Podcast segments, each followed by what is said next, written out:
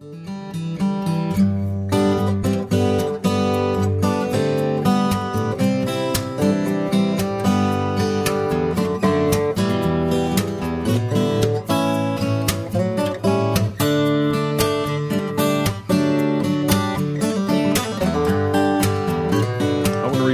of Scripture, verse number 13. Obviously, if you're familiar with this passage, you know that it is centered around the temptation of Jesus Christ. In the chapter that precedes this, Jesus has come to the Jordan River. He's been baptized by John, a climactic moment in the ministry of Christ, when John dips him into the water and brings him out, the Bible tells us that the heavens were opened, that a dove descended and sat upon Christ, and the voice of God just affirmed and confirmed and validated the ministry and the life of Christ, and God Himself made an audible expression that day and said, "This is my beloved Son in whom I am well pleased." And immediately after that, the Bible says that Jesus was driven by the Spirit into the wilderness to be tempted of the devil, and for 40 days and 40 nights. We get this picture when we read this passage of Scripture that there was only 3 times that Satan came to him. The Bible tells us for 40 days that Jesus was tempted. He ate nothing. He fasted and went through a very long process of trial and temptation. And then verse 13 is interesting to me. When the season of temptation had ended, the Bible records these words. Luke 4:13. Now when the devil had ended every temptation, he departed from him until an opportune time.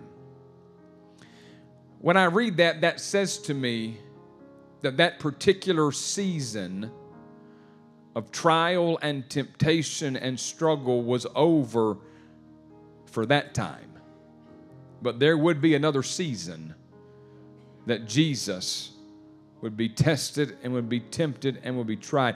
One version says that the devil temporarily retreated, lying in wait for another opportunity.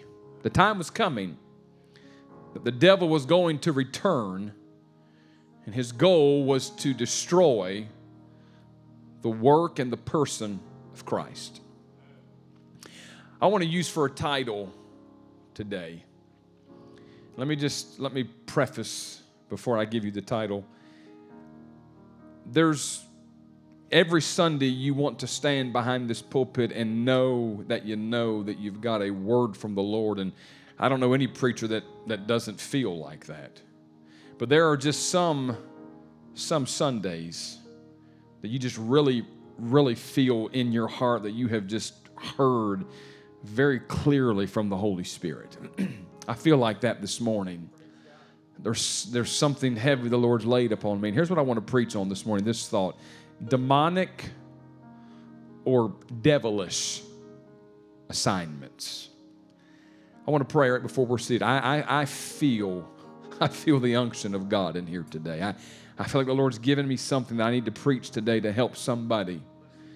I want you to pray for me as I preach today. I'm going to pray for you before we're seated. Let's pray together. Father, thank you for the word today. Holy Spirit, I invite your presence in this moment to come and to settle amongst us. Lord, I don't want to say anything today that you don't want me to say. I don't want to go any further in this message than you want me to go. So God, when your Holy Spirit prompts me to stop, Lord, I want to be obedient at that moment and stop what I'm doing and allow you to do what you want to do. I'm asking you to touch the hearts today of people to receive the word. Touch their ears today to hear the word. God, I pray today that you will take this information. You will download it, God, and it will become revelation, God, so that transformation will happen today amongst your people. Father, I give you these next few moments. If you don't help me today, God, I can't fulfill what you've asked me to do today. I bless you for it, and I thank you for what you're going to do in Jesus' name. The church said amen. God bless you today. You can be seated. Thank you for standing. Pastor Tony, thank you for your help this morning.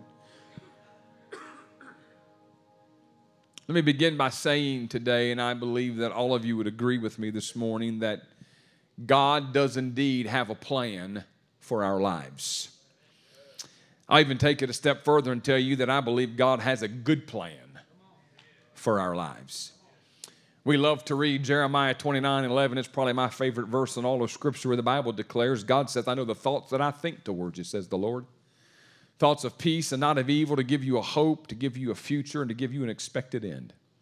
Jesus himself in Luke 12:32 said, fear not, little flock, for it is the Father's good pleasure to give you the kingdom.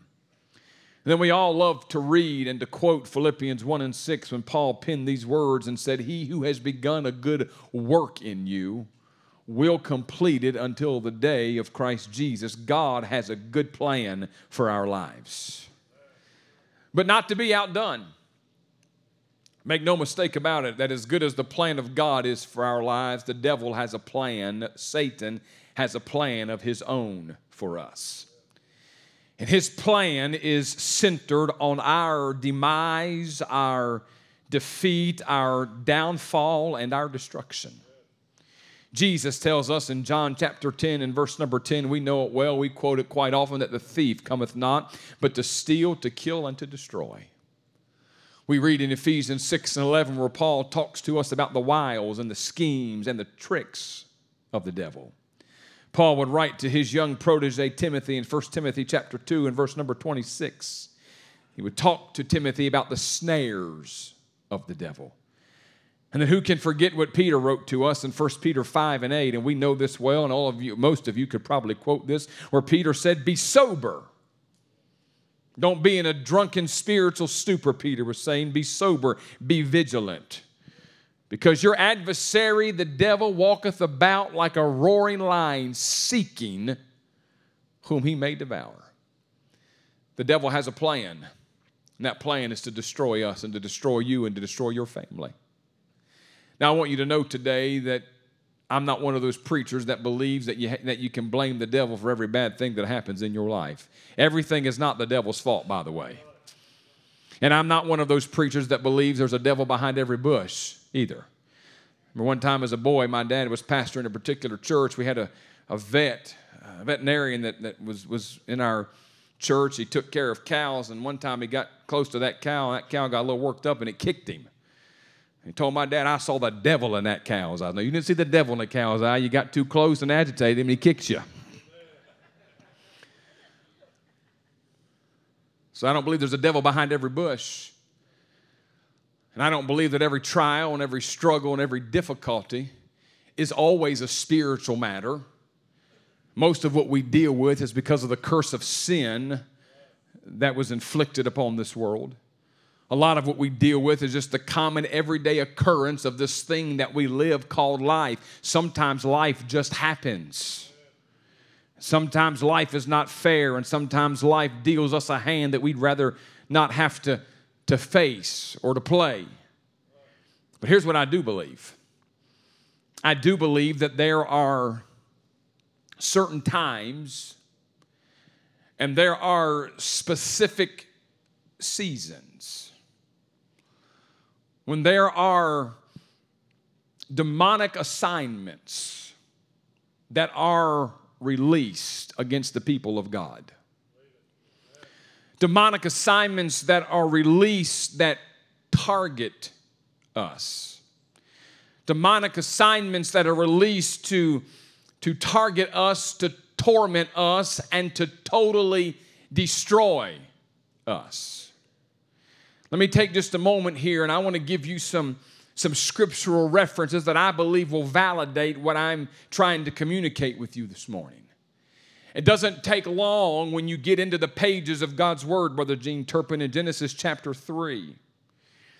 In the chapter that precedes that, we see this wonderful moment of creation, 6 days of creation that transpire. When God starts speaking and something starts happening, God said, let there be, and all of a sudden things just started exploding. And it was not a big bang theory. It was the creative handiwork of an almighty, auspicious, amazing God. He spoke and something happened. Oh, I feel him today. And on that sixth day of creation, it was what I believe was the climax of creation. That God, the Bible said, formed man from the dust of the earth. He breathed into man's nostrils the breath of life, and man became a living being.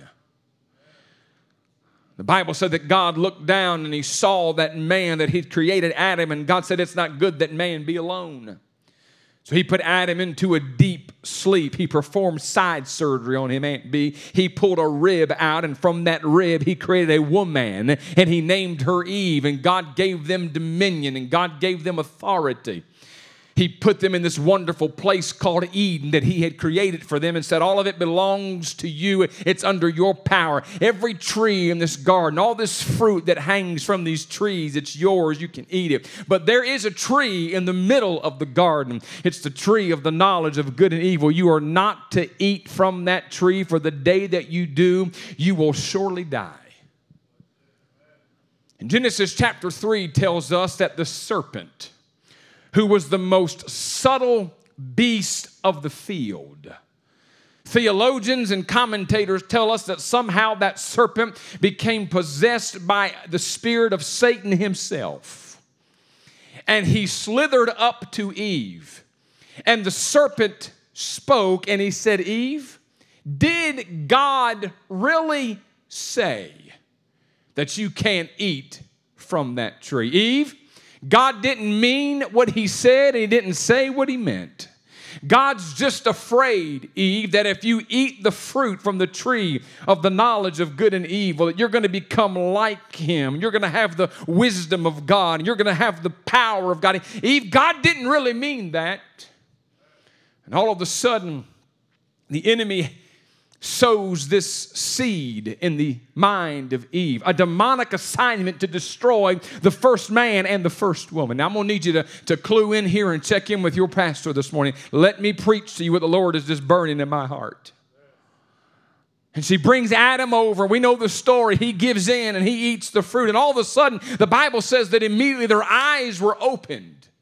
Sin had entered the human race. They perceived that they were naked because the Bible had said up to that point they were naked. They were not ashamed. There was no lust that was a part of the world at this point because sin had not entered.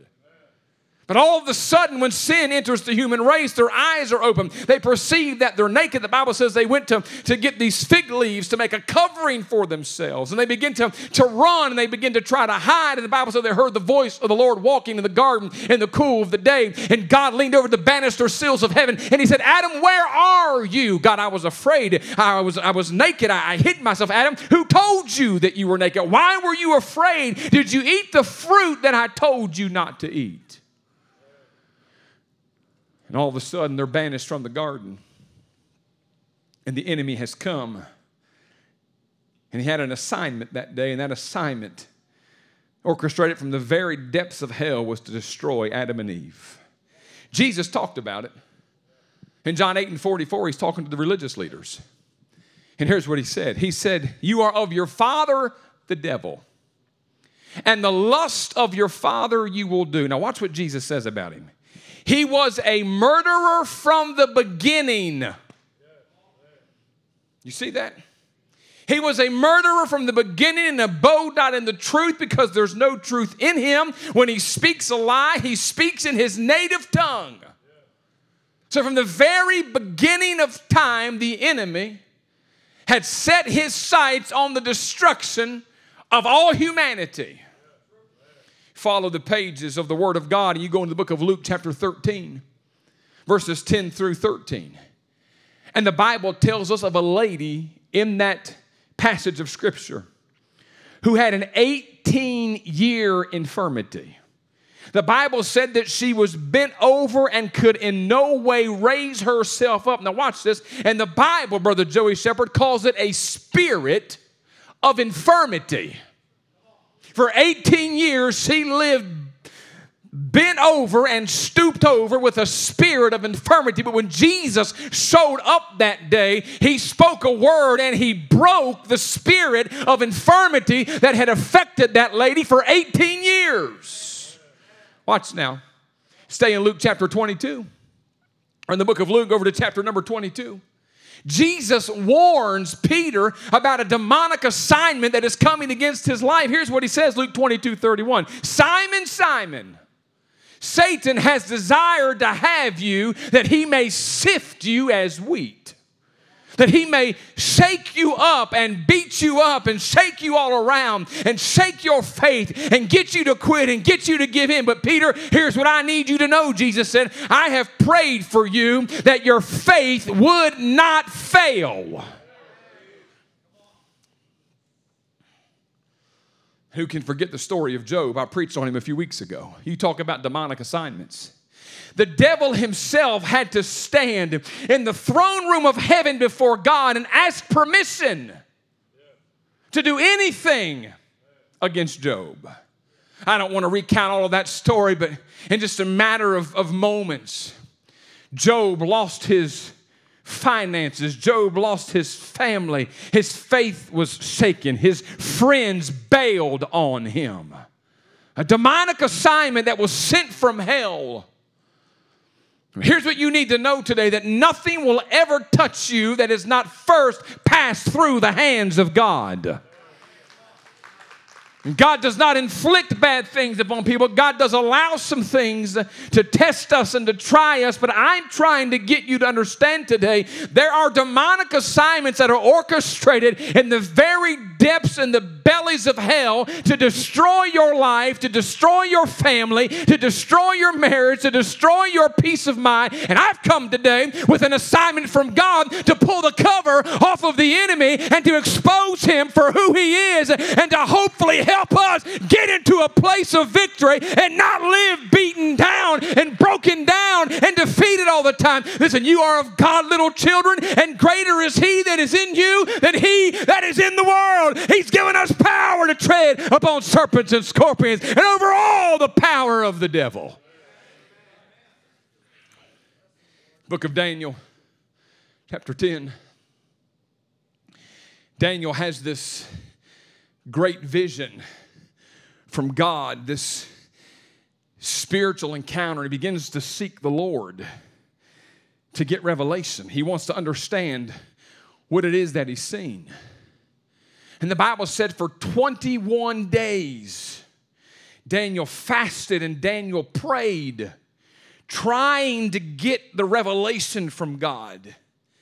And God finally shows up 21 days later, and here's what he says to Daniel. Watch this now, demonic assignments. He said, Daniel, from the first day, that you set your heart to pray and to fast and to get the answer, he said, I heard you. But he said, the prince of the kingdom of Persia withstood me for these 21 days and tried to hold up the answer you were looking for. You study that out, the prince of the kingdom of Persia, they say was an evil demonic entity, quite possibly a fallen angel that was fighting against the forces of heaven, trying to keep Daniel from getting the revelation about Persia that God had given him. You go over into 1 Chronicles 21, verse number 1. The Bible says these words, that Satan stood up against Israel. And he caused David to take a census of the kingdom of Israel. It was nothing more than a prideful move by David that was instituted by the influence of the enemy. And David says to Joab, I want you to go through the whole kingdom. I want you to count all my subjects. I want you to tell me how many people now populate my kingdom. And Joab begged him, King, please don't do this. It's prideful, King. Please don't do it. But I'm telling you, read the story, 1 Chronicles 21. The enemy had targeted the king, and there was an assignment from hell to operate through David's life in pride. And David said, Joab, I want you to go and count him and come back and tell me. Joab submits to the king. He comes back and he gives him the whole census and all the people that are there. And God was displeased. And if you study the story out, there was this great plague that affected the nation of Israel, and thousands of people died because of the decision that David had made. It was destruction through pride. You do understand that it was pride that was the downfall of the devil to begin with, don't you? You do understand that the devil was a created angelic being by God himself. And when God created that angelic being, he named him Lucifer, son of the morning, or day star. Study it out. They will tell you that Satan was quite possibly the most beautiful angel that God had created in the heavens. They say that he was quite possibly the highest ranking angel in all of heaven. If you read Isaiah 14 and Ezekiel 27, you'll see that he was prone to have this ability for music and for worship if you study it out. But one day, Lucifer said to himself, I will ascend to the heights of heaven. I will ascend higher than God. I will go higher than even the stars in heaven. I will take the throne from God. And at that moment, because God said, I'll share my glory with none other, Lucifer was cast out of heaven with a third of his angels. And even Jesus himself, I believe in Luke chapter 10, he would reference this and say, I saw Satan fall like lightning from heaven. Here's what you need to know today.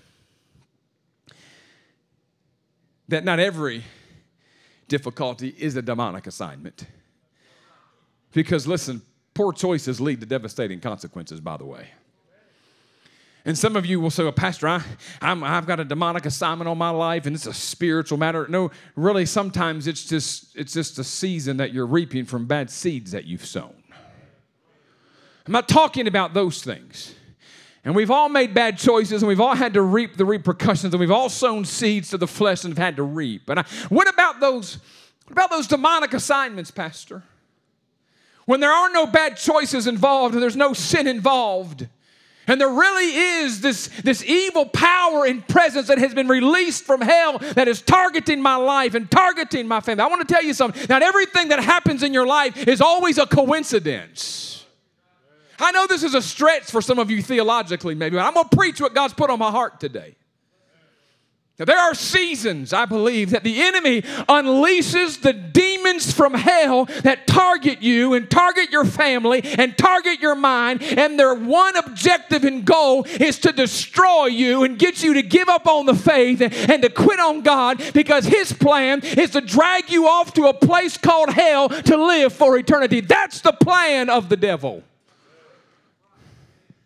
And I believe there are seasons and assignments that are unleashed from hell against us. Let me just give you some things you need to know. Number one, you need to know that the devil operates under the cover of darkness. Now, I don't know, maybe there's some here that we don't believe in the supernatural. We don't believe in demons and devils and all you're talking about. And well, I got news for you, friend. If you don't believe it, you're going to live a defeated life. God, I feel the Holy Ghost today. I feel really bold. I've been out of the pulpit way too long. I'm going to make up for some time today. Listen, here's what the Bible says. And I'm trying to take everything I prepared this week and validate it by the Word of God. You know what Paul said in Ephesians 6 and 12? We don't wrestle against principalities and powers. We don't wrestle against, flesh and blood, but against principalities and powers. Watch this. Against the rulers of the darkness of this world. Against spiritual wickedness in heavenly places. Look, the Apostle Paul one day was recounting his conversion experience that he had on the road to Damascus. He looked at King Agrippa, and he was explaining what had happened, how the bright light had come and knocked him off his horse, and God began speaking to him, and God had called him to the Jews and to the Gentiles. And Paul says this in Acts 26:18, that he's called me to turn them from darkness to light, now watch, from the power of Satan to the power of God. Colossians 1:13, the Apostle Paul writes this, we have been delivered from the power of darkness. I want you to hear me today. According to 1 John 1:5, God is light.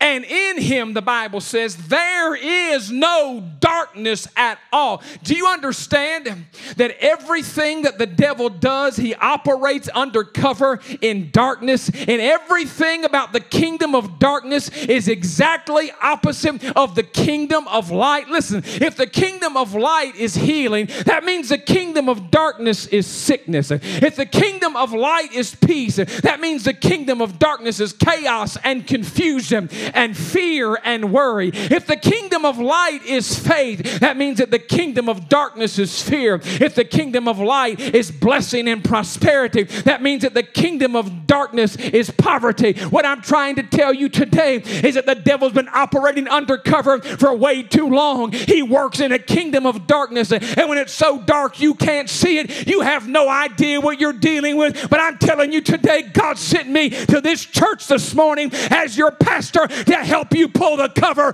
off of the devil. You don't have to live under this cloud of darkness anymore. We're exposing him today by the light of the Lord Jesus Christ. We know who he is. We know how he operates. And when we know that, listen, we can live with victory in the name of Jesus. If you believe it today, give him praise. Hallelujah.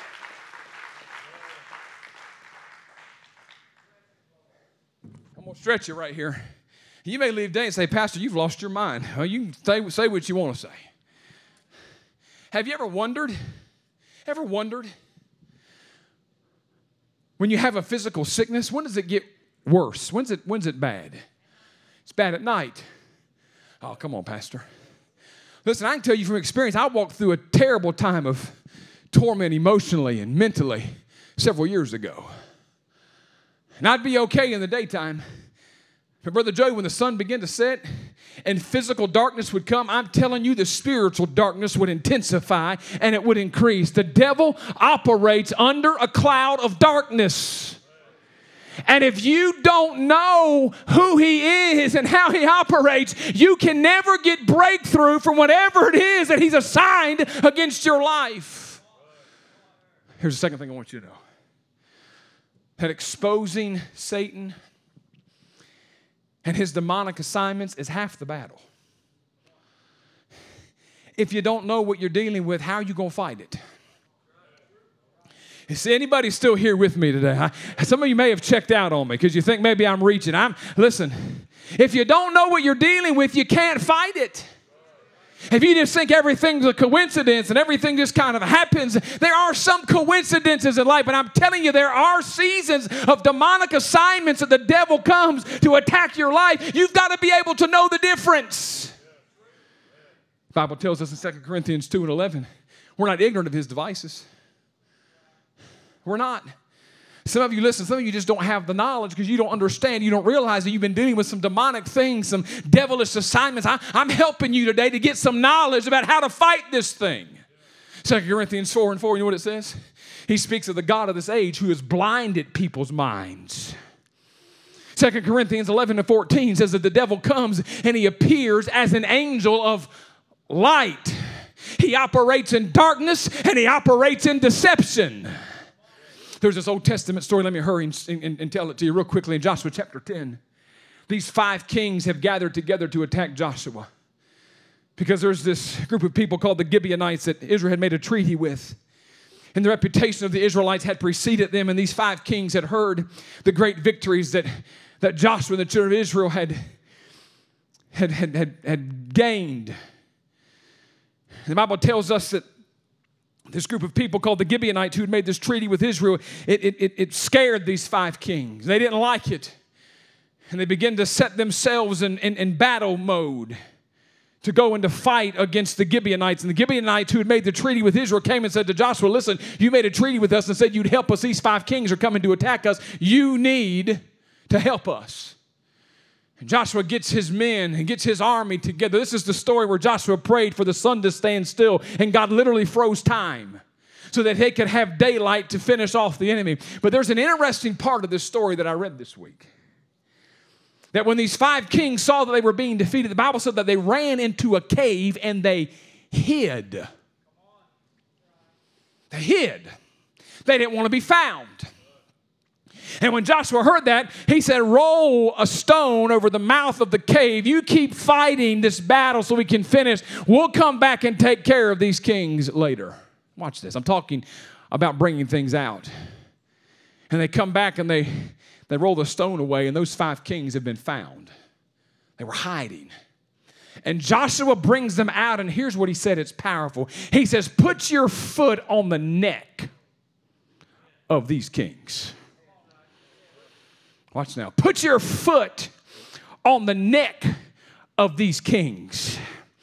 And these men put their feet on the neck of these kings, and Joshua destroys those 5 kings. What's the point, Pastor? My point is this. They could not deal with those 5 kings until they were brought out of hiding. They'd been hunkered down in that cave hiding, trying to save their hides. But Joshua brought them out from hiding and took care of them. And here's what he said. Put your foot on their neck. I'm telling you, there's some people here today. You need to put your foot on the neck of the devil and silence him and shut his mouth up and tell him that you are more than a conqueror through God who has first loved you. Listen, he's put all things, the Bible said, under his feet. It's time we live as a child of God. It's time we appropriate his promises. It's time we activate the power of God that's in us. Put your foot on the neck of every devil. Put your foot on the neck of every demon and silence him and break the stronghold and the assignment against your life. Oh, somebody praise him today. I feel the Holy Ghost in here.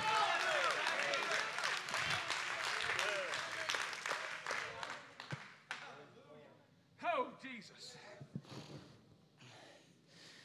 That's half the battle. Half the battle is uncovering and exposing the devil and demonic assignments. You got to uncover him. You got to take the cover off. You got to expose him. You got to know what you're dealing with. And there's some of you in here today, you are through the witness of the Holy Ghost, you say, Pastor, I'm getting what you're saying. My heart is bearing witness. I'm getting some of this revelation you're talking about, because there's some of you, you've been under a demonic attack. Let me show you this. Let me teach for a minute.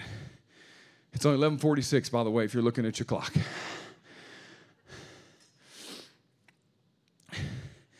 Some of the demonic assignments come through what I call strongholds. Everybody say stronghold. 2 Corinthians chapter 10, verses 3, 4, and 5. There's what the Bible gives us a picture of warfare. It's a warfare chapter, they say. And here's what Paul said. Though we walk after the flesh, we don't war after the flesh. Listen, you're not in a fleshly battle. The chaos and the conflict and the hell that's broken loose in your home, you may think it's between you and your spouse or you and your kids. It's not. It's a spiritual battle. I'm going to come down here and preach a little bit. For though we walk after the flesh, we don't war after the flesh. For the weapons of our warfare are not carnal, but they are mighty through God to the pulling down. God, I'm about to have a fit right here. To the pulling down of strongholds. Everybody say stronghold. Casting down, watch this, imaginations. Everybody say the mind. That's where the strongholds start, right here in the mind. I'm going to give you some revelation here. Casting down imaginations, everything that exalteth itself against the knowledge of Christ, bringing every thought into captivity to the obedience of Christ. Listen, there are assignments, demonic assignments through strongholds that the devil releases. You know what a stronghold is? A stronghold is a place that is dominated by a particular group. There is this place called our mind. Everybody say our mind. There's this place called our mind that if we're not careful, the devil will set up shop and set up camp in our mind, and he will dominate everything about us. Listen, everything that ever happens in your life, it all starts with a thought. Some of you got that going home look on your face. Some of you, I don't know if I agree with you. I got that I don't care spirit on me. I don't care if you agree or not.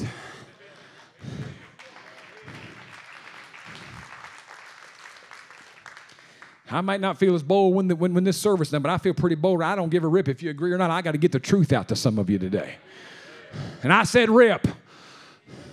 Watch. So there's this thing called our mind. Let me ask this here.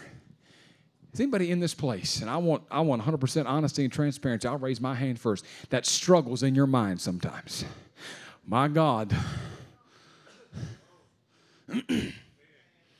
It's my thorn in the flesh, I'm telling you. It's my thorn in the flesh. Worry and anxiety, it is my thorn in the flesh. I deal with it every single day of my life. Watch. That's why the Bible tells us that we've got to guard our minds. What Paul's saying in Romans 12:2, be not conformed to this world, but be ye transformed by the renewing of what? Of your mind. That means you got to make your mind new again. Paul would write in Colossians 3:2, and here's what he'd say. Set your mind on things above and not on things below. Proverbs 4:23. The writer said, guard your heart or guard your mind, for out of it brings every issue. Did you see that? Every issue of life springs out of the heart, the mind of a man or a woman. Isaiah 26:3. He said, I'll keep thee in perfect peace, whose mind. I'm telling you, somebody's going to get some victory over your mind today. Whose mind is stayed upon thee. Acts 5:3. Remember that story when Ananias and Sapphira sold this piece of land and they came in? And Peter asked him, did you sell this piece of land yet? What did you sell it for? And they gave him an amount that wasn't true. You know what Peter said to Ananias? Why has Satan filled your heart or your mind to lie to the Holy Ghost? It's there. Go read Acts 5:3. You know what Jesus said in Matthew 15:19? He said, out of the heart or out of the mind come evil thoughts, murders, fornication. Fornication, by the way, is sexual sin, illicit sexual relationships prior to you being married. Move on. I'm not moving on. I'm going to preach the truth right here. I don't care if it's for your government benefits or not. It's a sin.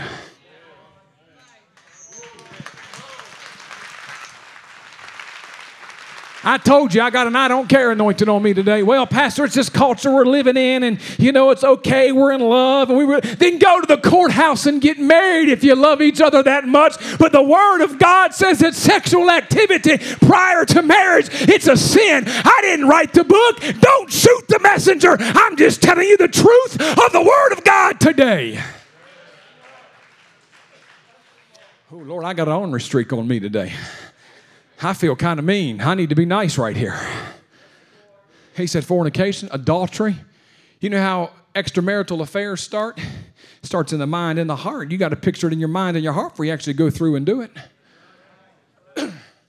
Pastor, you're making me uncomfortable. I don't care. I care about you, but I just don't care today. I'm going to give you the word. I got to give you the truth. Where does that come from? It comes out of the heart. It comes out of the mind. What else? He said theft. False testimony, blasphemies, it all comes out of the heart and the mind. So we have to renew our mind. And assignments come through strongholds. And the devil attacks our mind, and he dominates this place called our mind. And I believe there are demonic assignments that are sent out to attack the mind of the people of God. And if he can get your mind, and if you allow him to gain control of your mind, you're in trouble. Pastor Tony, come help me lay in this. Just you right now. I just need some soft music. I'm not done, but I want these folks to think I'm done.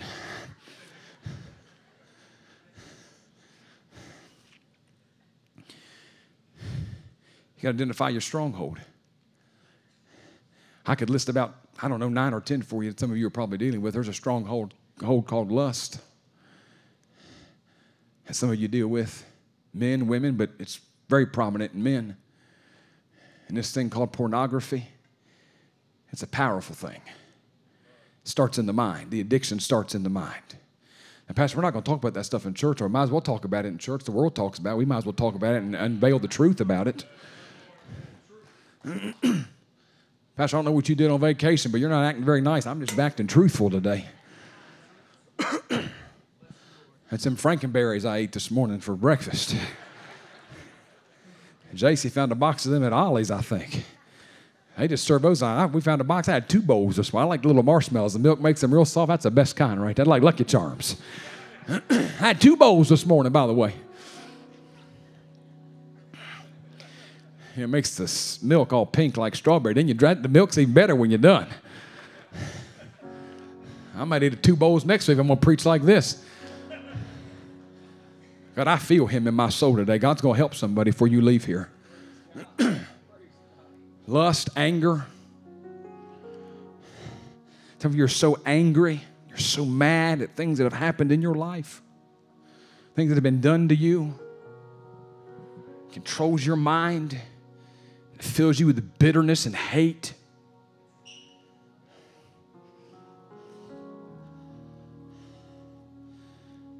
I'm not one of those preachers, and I'm not going to get, I got 3 other things to help you get through, but I just need to park here for a minute. I'm not one of those preachers that preaches this, well, just get over it. How do you get over when somebody hurts you? I'll just get over it and move on. I don't know if you ever get over the pain of rejection and abuse and hurt. I don't know if you ever get over it, but your attitude will eventually change about it. And when you think about that person or think about that place or that situation, you won't have the bitterness and the hate because the love of God will transform your heart. But right now, some of you are dealing with that stronghold of anger. Fear. Worry. Anxiety. I travel some and preach occasionally. I don't do a lot on Sunday mornings, especially because I feel an obligation to be here and I want to be here in this pulpit. But I travel some during the week, and I'm going to be gone some this summer, not a lot, but preaching some places, not Sunday morning. But and it never fails when I go places, and I ask people who deals with this battlefield of the mind and worry and fear and anxiety, and hands go up all over the place every time I preach somewhere. Stronghold. Shame. Some of you, listen, you've been saved by the blood of Jesus, if I can use a churchy term. You're born again. You have a new life in Christ, but you still live under the cloud of condemnation and guilt and shame over your past life. That's a stronghold. It's a stronghold. And I'm telling you that there's a demonic assignment that the enemy releases to torment you over your past. But I'm telling you, 2 Corinthians 3:17, the Lord is the Spirit, and where the Spirit of the Lord is, there's liberty. There's no condemnation to those who are in Christ Jesus. Depression, addictions, pride. When you get to the place that you just think you can will yourself out of it, and you don't need help, you don't need anybody, you're tough, you can do it yourself. No, you got a pride issue is what you have. I really don't mean to come across mean or hateful. If you're watching this Facebook Live, I don't mean to come across mean or hateful, but I feel a boldness on me today. Pastor, I don't need to respond to an altar call. I don't need to hear the truth. I'm going to will myself out. No, you got a pride issue. Nobody can ever tell you anything. You don't want to hear anything. You don't want to hear any wise counsel. You don't want to hear any advice. You got a pride issue. It's a stronghold. Grief. Grief. Pastor, you haven't lost what I've lost. You haven't been where I've been. You're right. And I believe there is a season of mourning, and there should be a season of sorrow. But I believe there's a spirit of grief that operates in the world today. I need to talk to a preacher. Brother Joey, am I on point this morning, sir? Thank you. I just need another preacher to validate it for just a second. Make me feel a little better. Grief. You can't pull yourself out of the bed. You just can't hardly function. I believe there's that stronghold of infirmity and sickness. That's scriptural. It's there. There's these constant sicknesses and unexplained things. You can't get any medical diagnosis, and you can't explain it, and just it keeps happening. I believe it's the spirit of infirmity that operates in the world today. She's lived it a couple different times. My wife has. She's lived it. Season in Rocky Mount, we spent tons of money on scans and reports and x-rays and diagnosis. Nothing. And as quick as it came, about, 3 months later, it was gone. I'll tell you what it was the spirit of infirmity.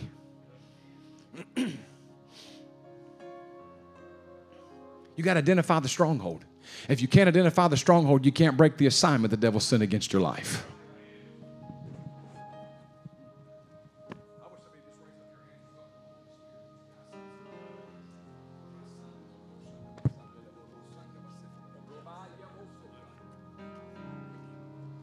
If you're watching us by Facebook Live, I want to tell you today through the means of media, you don't have to live bound by the stronghold the devil has released against your life. You can be free right now. I'm talking to somebody today that's watching us via Facebook Live. You can be free today by the power of the Holy Spirit. The assignment can be broken. The stronghold can be broken in your life, and you can live in freedom today in the name of Jesus.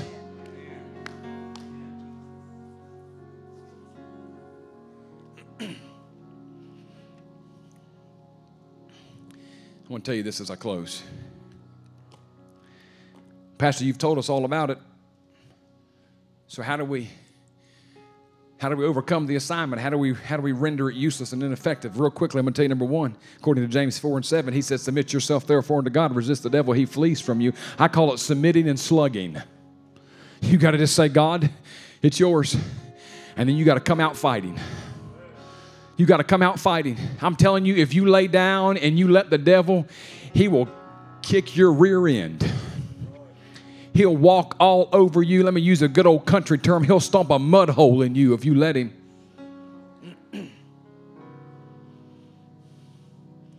What else do I do, Pastor? I call it dressing up and standing up. Finally, my brethren, be strong in the Lord and the power of his might. Put on the whole armor of God, that you may be able to stand against the wiles of the devil. For we wrestle not against flesh and blood, but against principalities and powers, against the rulers of the darkness of this world, against spiritual wickedness in high places. Therefore, take up the whole armor of God, that you may be able to stand in the evil day, and having done all to stand, stand therefore. Having your loins girt about with the belt of truth, put on the breastplate of righteousness, take the helmet of salvation, take the sword of the Spirit, pray always in the Spirit with all prayer and supplication. Take the sword of the Spirit, which is the Word of God. You got to stand up and you got to dress up.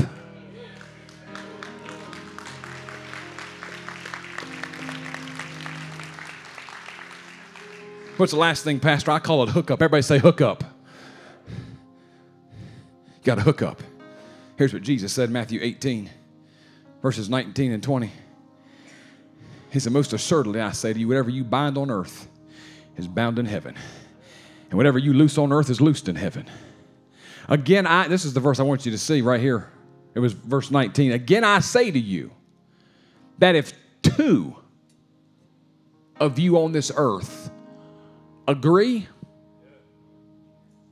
if two of you on this earth agree concerning anything, it'll be done for them by my Father in heaven.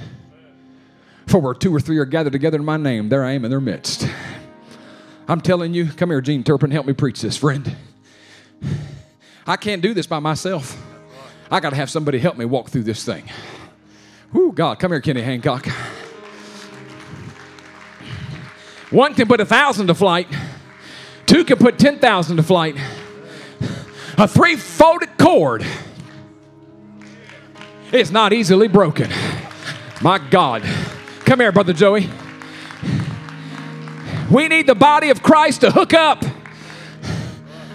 Come here, Susan. Come here, Susan. Come here, Judy. Come here, Rosalie. Come here, Gina. Come here, Jerry Beckner. Bring your wife with you when you come. Come on.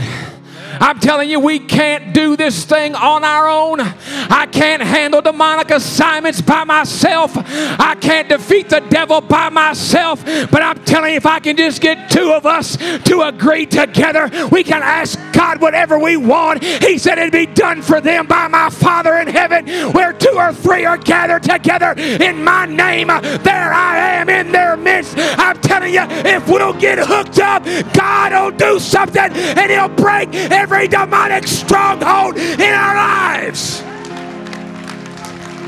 My God, I feel him today. My God, I feel him today. Raise up your hands and welcome the Holy Ghost here.